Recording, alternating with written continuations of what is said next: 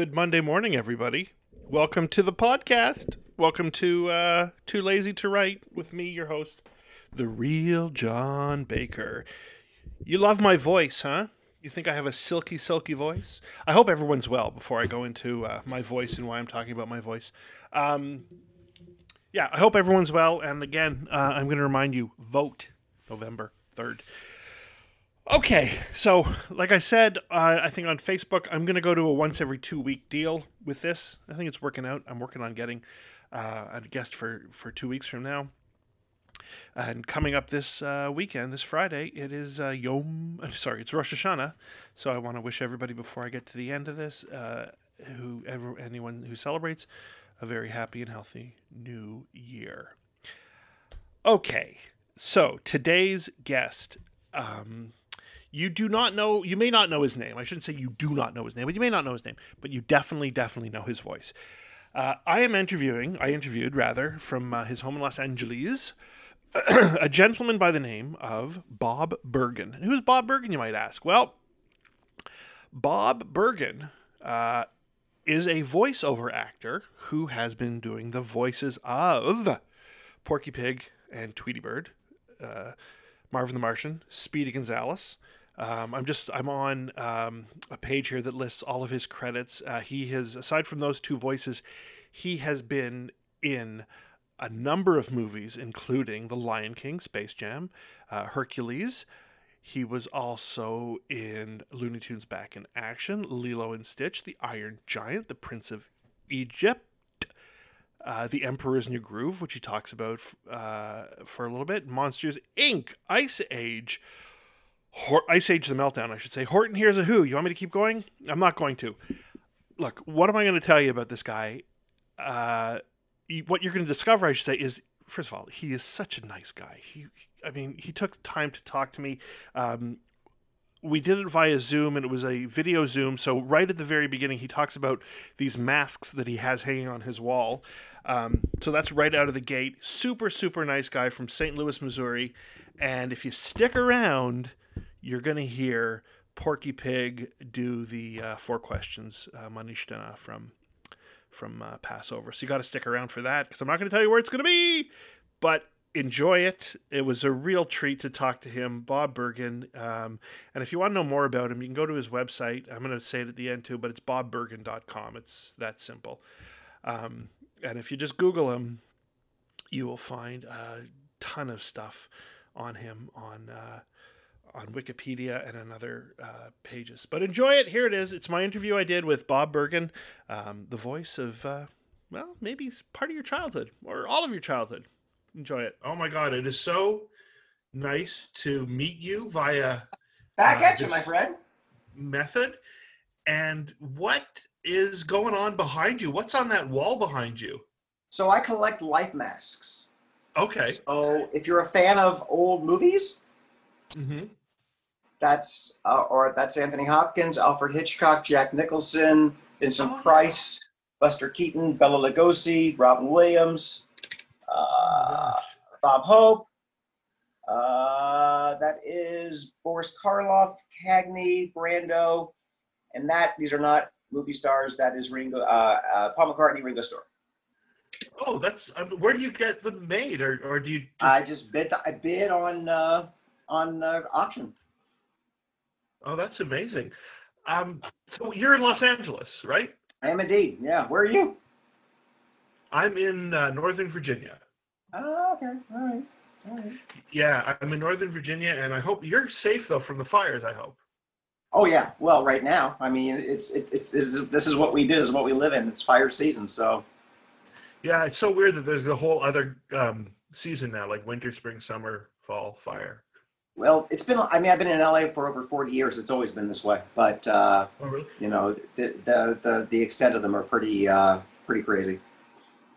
So, if you don't mind, the first time I had met you, I guess, was on Gilbert's podcast when you were with Rob Paulson. Oh, yeah. And I was so fascinated by what you guys do. And I wanted to talk to you about your career as a voiceover actor, which is astonishing. I have your voice chaser page in front of me, and it goes on and on. Oh, well, I think that's probably even outdated, but yeah, you know, I've been doing this for a long time. So how did it begin as a boy? I'm going to be like, I know what I'm talking about. As a boy growing up. That's okay. I do the same thing. I've got my desktop over here. So every once in a while, especially when I work with private students, I'll be like, I'm not ignoring you. It's over here. So that's no problem. Sure. So as a boy growing up in St. Louis, Missouri, mm-hmm. How did it all begin? You just said it. I was a boy growing up in St. Louis, Missouri, and I was enamored by cartoons and voices, and I just wanted to do voices for cartoons. And I'm guessing Mel Blanc would have been an inspiration. Sure. Yeah. I mean, you know, he was the only person of his generation who got screen credit, but that was by design. He had asked for a raise back in the 40s, and they didn't give him one. And he said, well, can I have sole screen credit? And they said, well, that doesn't cost us anything. Sure. And it put him on the map. You know, he became a celebrity. So because his name was in the credits, I know who he was. But as a kid, I could hear that, and I could tell that there was one person doing all these voices. I could just kind of hear it. Okay. There was a common denominator in the sound. And I was a kid. I was like 5, 6 years old, and I could hear that there was that common denominator in the sound. Okay. And now you've taken over a great number of the voices that he's responsible for, that he created. Yeah. I mean, I'm one of several who've done his voices over the years, but yeah. Okay. And if I'm not mistaken, correct me if I'm wrong, you had talked about being a Jewish boy doing the voice of Porky Pig? Yeah, so was Mel Blanc. So yeah, I guess it runs in the family. But do you ever go back to your Haftorah and say it in that voice at all? I used to do the 4 questions at Passover every year, like Porky Pig, since I was like a little kid. Would you really? Yeah, yeah. I was going to ask about it. Way before we were ever living in LA, and way before I ever studied voiceover, and way before I ever got the part, I would do that. And no one thought there was anything sacrilegious about a pig? Not my mom. Nope. No, in fact, when we moved to LA, and you know, when my mom was still around, our Passovers were the who's who of voiceover. We used to have Bill Farmer, who was the voice of Goofy, and my friend Billy Hayes, who was Witchy Poo on HR Puff and stuff. So it was a hot ticket to get to my mom's Passover with all these voiceover people. That is probably something that would have been legendary, I imagine. Yeah, it was fun. One thing I've always wanted to know about when I see credits for you, I saw you have a lot of additional voices credits. What does that mean? Yeah, what does that mean? Are you just a guy in the background going, watch out for that boulder? So years ago, you have to understand that animated features were kind of dead. Disney might have done one every 5 to 7 years. And then all of a sudden with The Little Mermaid and Beauty and the Beast, they became popular again. And back in the old days, there were very small casts because the stories had very few characters. Early on in the Disney animated features, they didn't even give the voice actor's screen credit. So in the 80s and the 90s, when feature animation started becoming popular again, the stories got a little bit more vast and the cast got larger. So they would hire those of us who could do multiple characters in a single scene, to play multiple characters in a single scene. To give us screen credit for every little character that we played, the end scroll would go on and on and on and on. So we made a deal, we being the Actors and Screen Actors Guild, to keep us in the credits and to keep us on the residual list, because that's the most important list, is the residual list. Sure. They would call us additional voices, and that way nobody had to keep track of every little squirrel and every little prince and every little whatever. So that's what additional voices actually means. So to go back to your question, does it mean you're just doing background stuff? Sometimes okay. You're doing what would be considered a day player, a comic relief principal character. I did a film called The Emperor's New Groove where I played a squirrel, but I was hired to do additional voices.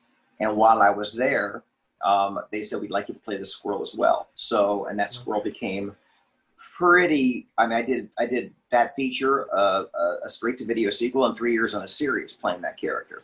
So long-winded answer to your question, it literally is a way for us non-celebrities to stay in the credits and be on the residual pool. Okay, but when you say you're a non-celebrity, which I would disagree with. Well, my mom would too, but you know, the bottom line is my name is not Tom Hanks, although I have been in a bunch of Toy Story movies. Now, I'm not a well-known person. I'm well-known amongst the people who know what we do, but I'm not a well-known celebrity. But something you had talked about the first, when I had heard you and Rob, and I wanted to get into this later, but I feel I'll just bring it up now. You talked about the joy that you get when you are at a convention or when you're out and about and somebody recognizes you as the voice of X. And could you talk about that at all, about the fan recognition in that way? Well, we honestly never knew anybody knew who we were, let alone watched our product, with the exception of, you know, when we did Saturday morning cartoons in the 80s and 90s, when they used to have Saturday morning cartoons, you'd know that your ratings were good or not, or your show was canceled or renewed. But we never really knew if we had an impact with the audience until fan conventions.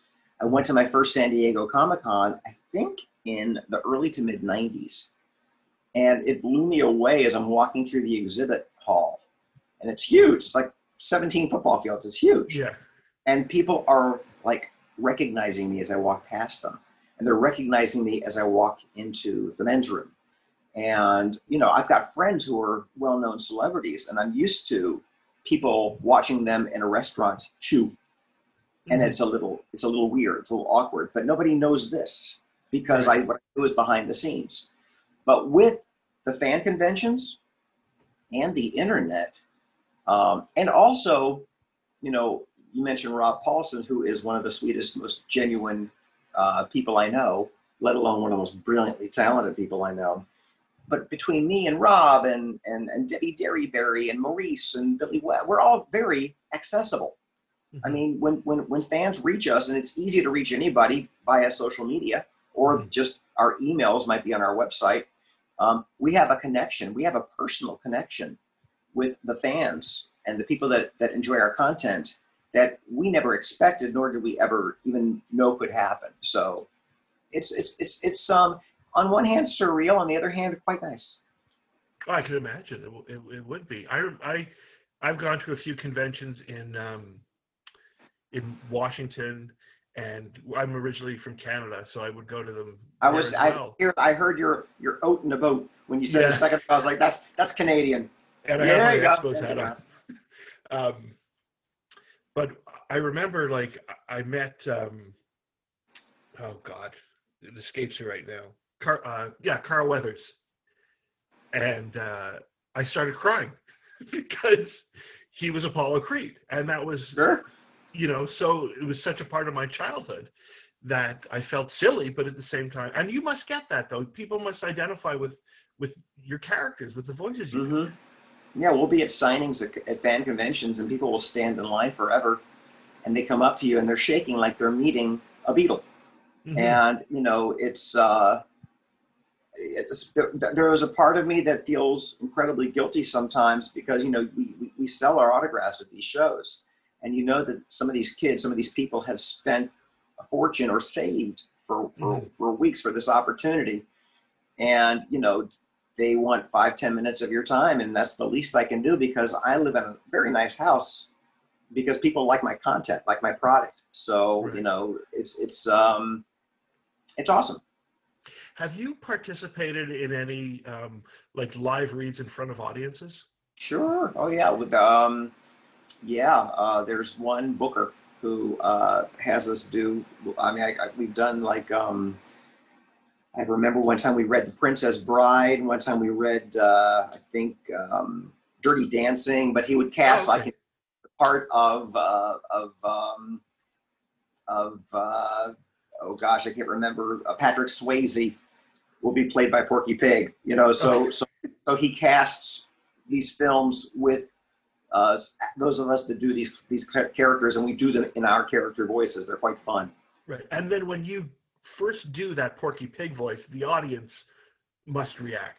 I mean, they must, Mark Evanier moderates a lot of panels at San Diego Comic-Con, and he will do a very cold read every year. And we did one. It's on YouTube now, but we did one this year because we can't do these conventions live. We did one via Zoom. What he does is he passes out the script. He never lets us see it beforehand, and then he tells you who you're playing. And my challenge this year was I was the narrator, and every time he said with every line I want you to do a different character and a different voice. Okay. And it was a challenge because the narrator, he was the running narrator, and then sometimes he would say switch, and Mark is an animation writer, producer, director, so that was a challenging but B also tons of fun. That's wow. What was it? Sorry, what were you reading though? You said you were the narrator, but what was the? He wrote a version of I think the Three Little Bears. Oh, okay. Goldilocks and the Three Bears. Yeah. So, but it was his version of it, and it was fun. My wife and I went, God, this is probably 20-some years ago, to a live Simpsons read. To a live what? Simpsons read. Uh-huh. Wow, that's fun. Yeah, it was in Montreal at Just for Laughs. Oh, yeah, okay. And when Dan I always get his name, Castellaneta. Dan Castellaneta, yeah. Yeah. When he did the first Homer voice, you would have thought Paul McCartney was playing Hey Jude. Like, sure, the place went nuts. Yeah. Because it's all part of our childhood, right?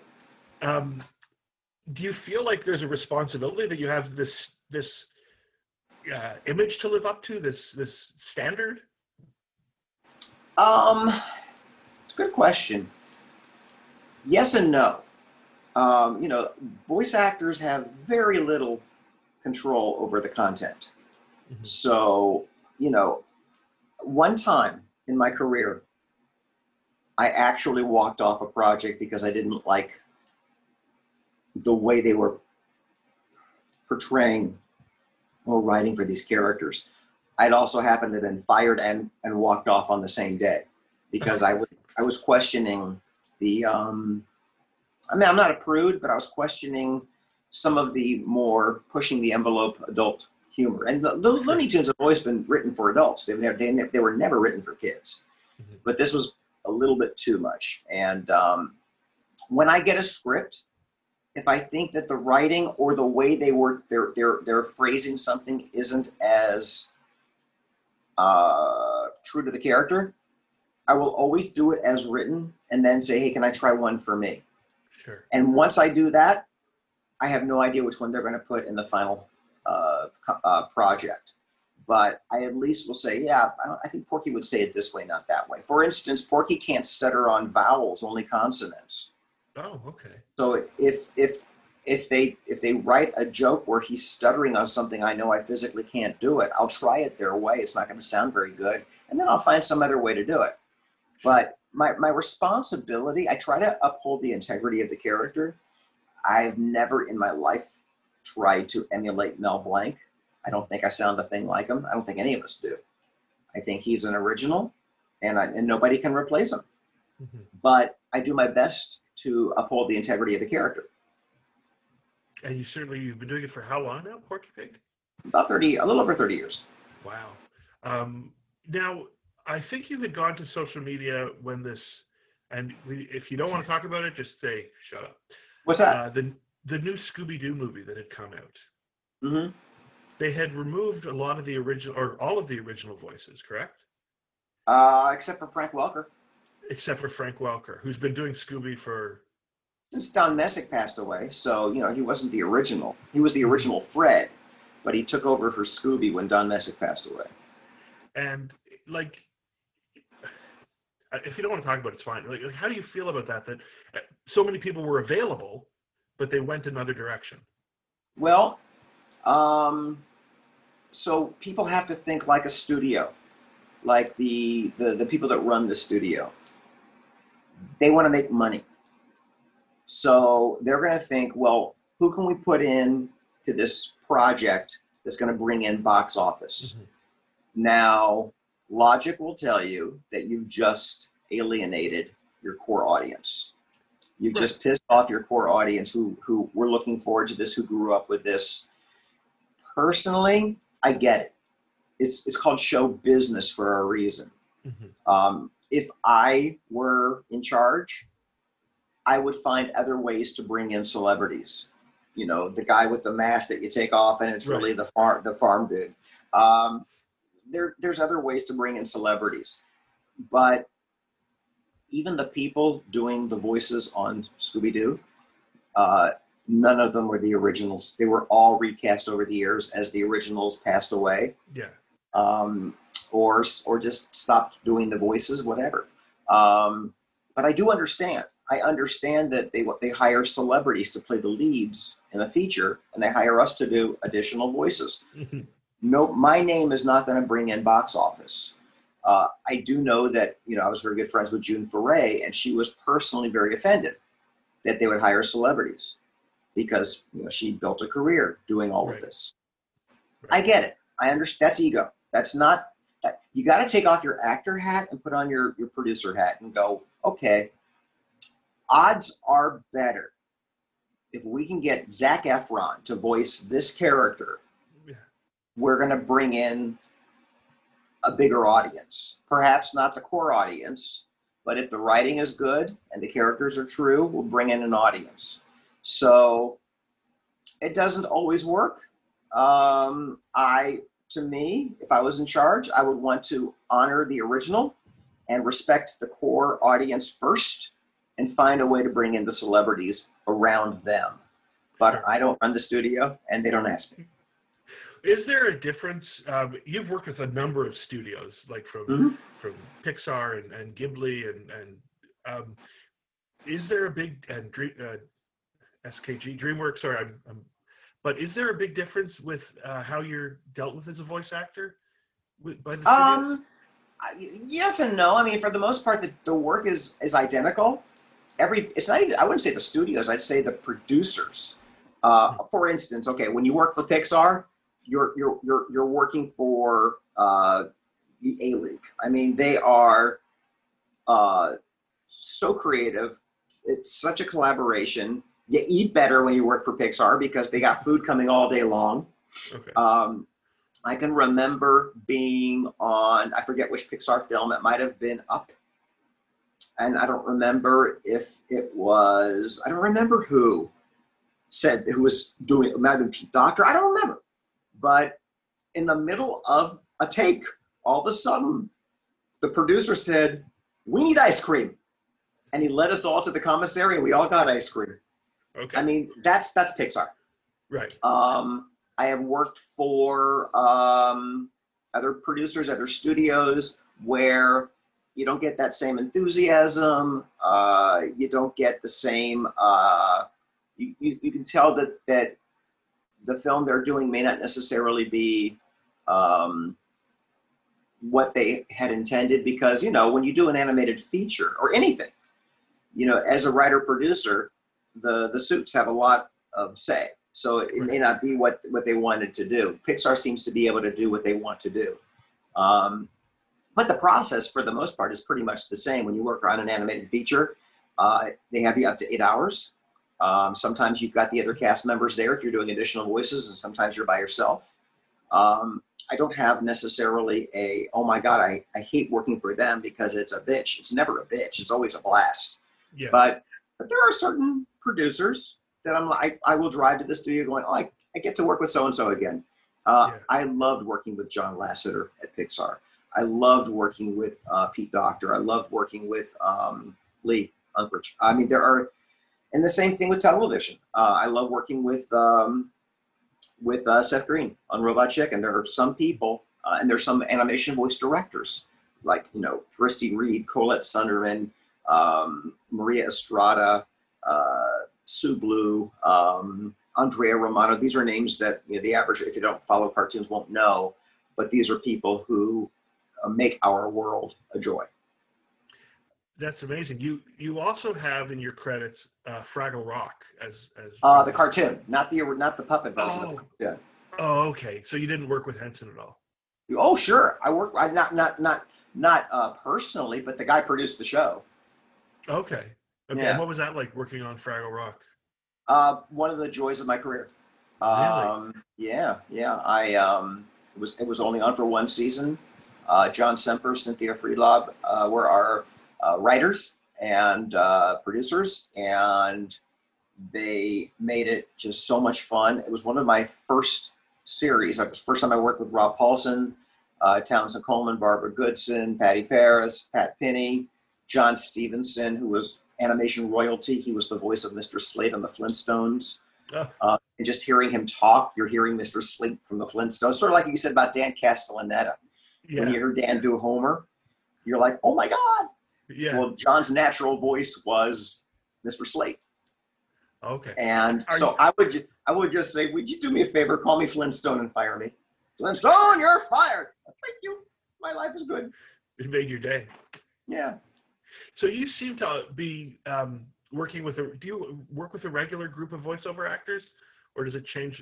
Obviously, it changes per project. I mean, I'm doing a handful of shows right now where some of the shows, because of COVID, we're recording from home. Mm-hmm. So some of the shows record us solo, so we don't have our fellow cast members there. And then one show I'm working on, the rest of the cast is on Zoom, and we can hear each other and see each other and work off of each other. So everything's different.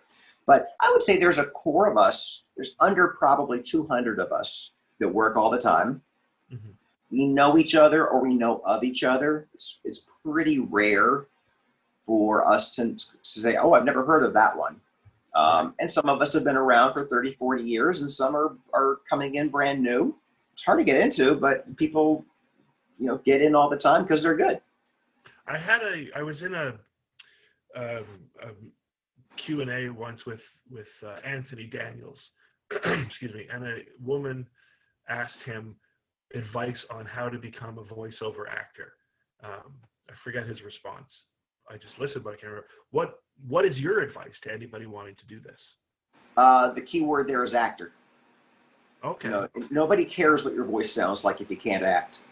So, certainly if you want to do animation, versatility is important. But if you can't act, if you can't make those words come to life, the script is a skeleton. Your job is to give it a body.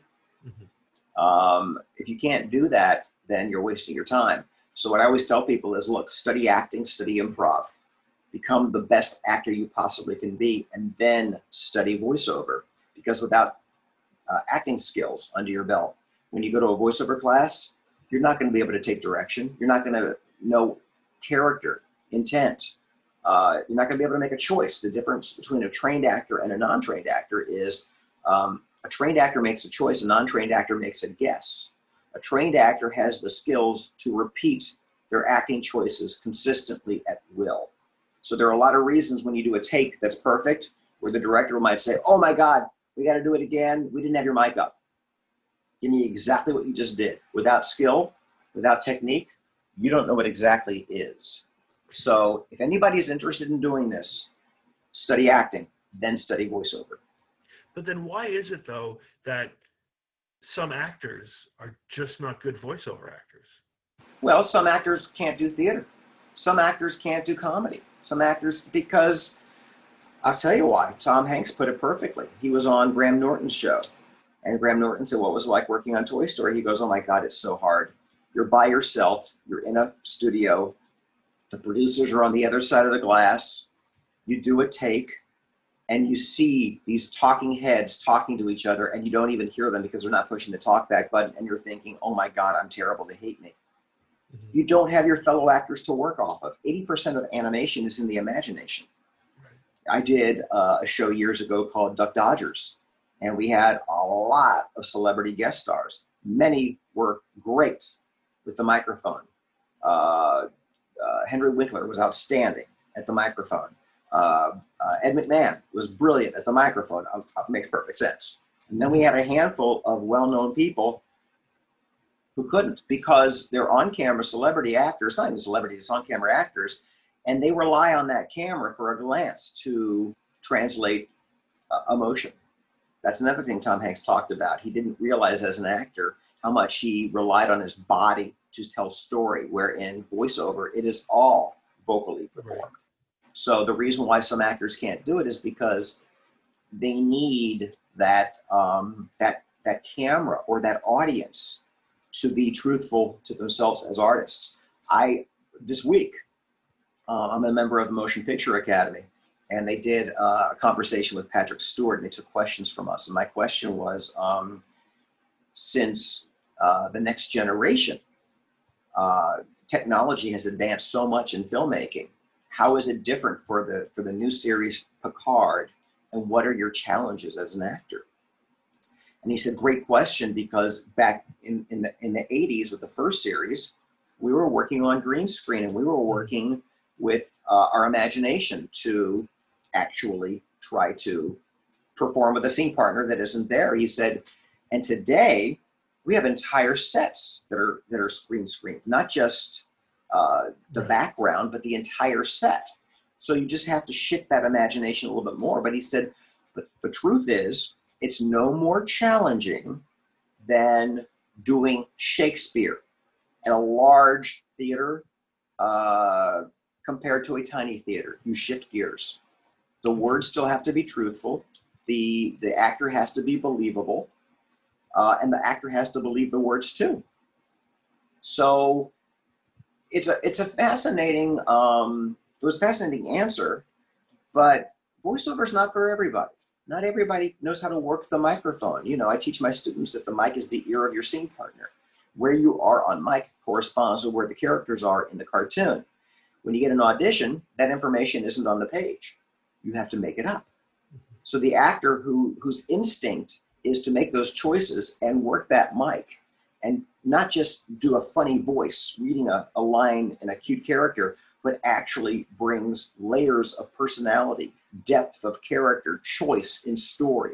Those are the ones who stand out, get the call back, and continue to work.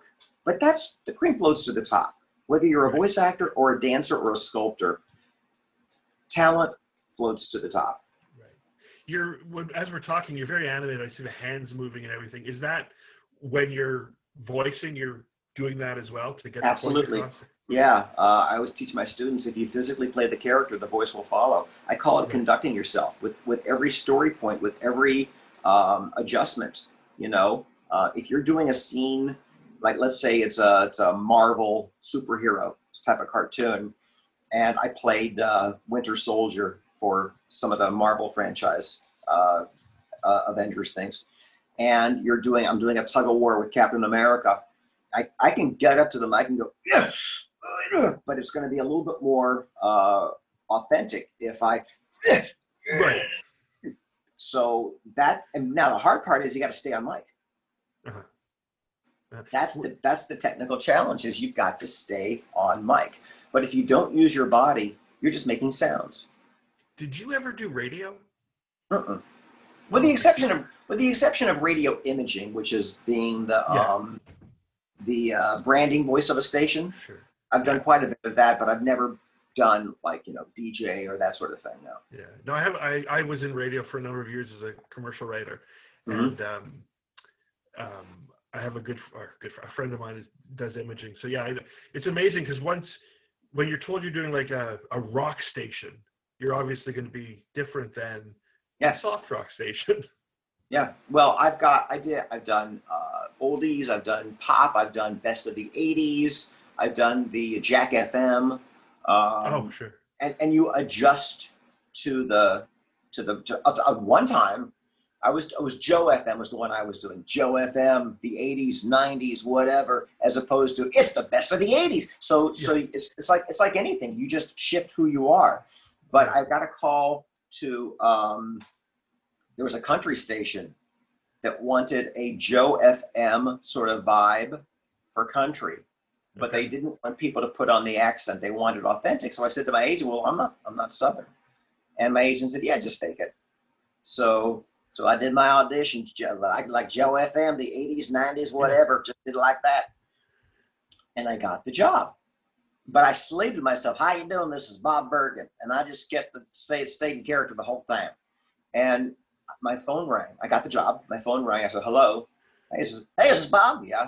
Hey, Bob, this is Rory from WW whatever. I went, oh, hey, Rory, how you doing?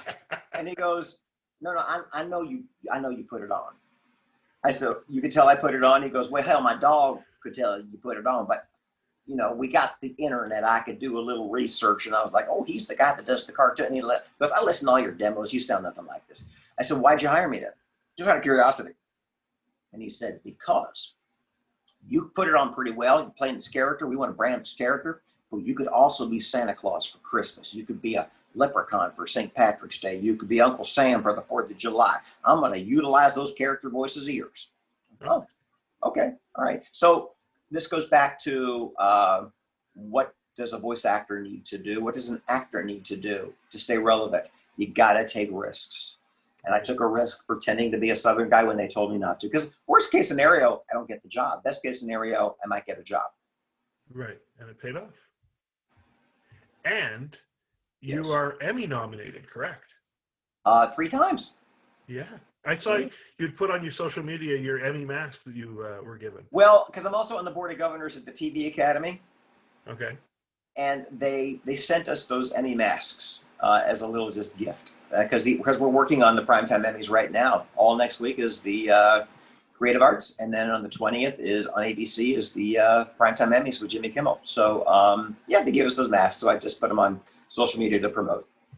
Yeah, it should be interesting to see how this is going to come together, like all other things. Well, other shows have done it. They've been doing. It's sort of like reinventing television. It reminds me of what it was like probably in the 40s when they were like, here's this new industry called TV, and there were no rules. So the talk shows have been doing it. They're starting to slowly go into audiences now in their studios, but by golly. Jimmy Kimmel and his crew, I think, are going to have a terrific show, and I look forward to it. That's fantastic. I do want to ask you quickly, and then I'll let you go because you probably have 100 other things to be doing in Los Angeles today. When you worked with the Minions as additional voices, did you learn the Minion language? No, because I didn't do those voices. The producer does all those characters. Okay. He's the voice of all the Minions, so I never actually played those characters. Have you had to learn a new language at all for any of your roles? Great question. Yes. I did the pilot for a science fiction show, and I don't remember what it was. And then we created a language for these characters in the pilot, and then they hired other actors to take over what we created. And I don't remember what that show was. I have done, like when I did Bucky the Squirrel for The Emperor's New Groove, I had to create squirrel language, which it wasn't English, but they wanted him to convey story. And I've done games where we've had to phonetically read in some language. But I wish I could remember what that series was. It wasn't Stargate. It wasn't Deep Space Nine, but it was around that same time as Deep Space Nine. I don't remember, but I just remember being on that stage for days, creating language. And you were part of the team that created the language? Well, I was part of the actors, working with the producers and the writers, as we were trying to come up with dialogue for these alien creatures. And I wish I could be more specific about what it was and what the language was, but I do remember being really pissed off when the show was picked up and they didn't use us.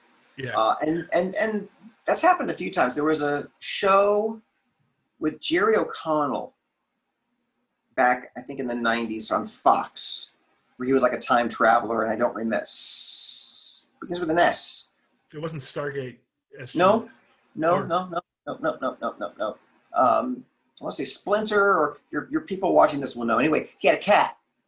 Okay. In the pilot, and I was the voice of the cat, and I kind of thought, well, maybe the cat's going to travel with him, and I'm going to have a job. No, the cat stayed put. Oh. And so when the show went to series, I was pissed. I was like, that cat should have gone through that little wormhole with him. Little time traveling cat. Right? Yeah. Little Sherman and Peabody. Sliders. Right? Sliders. Sliders. Okay, Sliders. I remember that.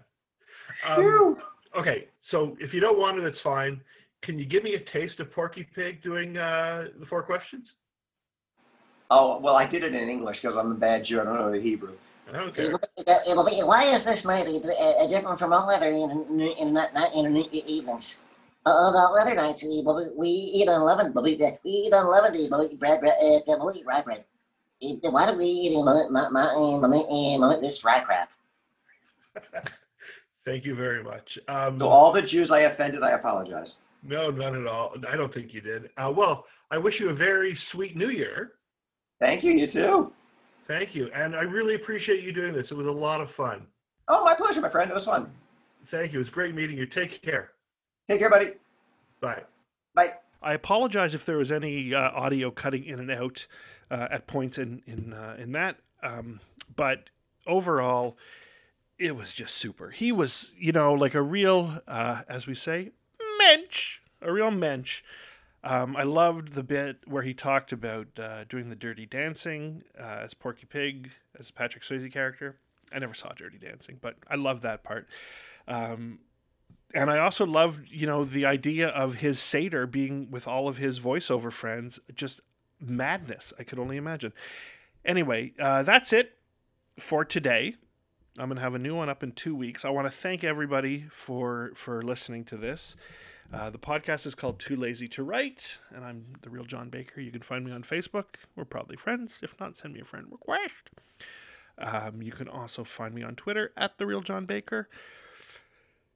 And once again, you can find out more about Bob on his website, bobbergen.com. And like I said at the very beginning, I had heard him on Gilbert Gottfried's Amazing Colossal Podcast, and he, you know, was so generous. It took a while to set this up, but we made it happen, and I'm glad we did. So thanks for listening. Don't forget, register to vote November 3rd. It's coming up quick, and we've got to get that orange monster out. Take care of yourselves. Be healthy. Be safe. Happy New Year. Have an easy fast, etc., etc. And I will talk to you soon. Take care. Too lazy to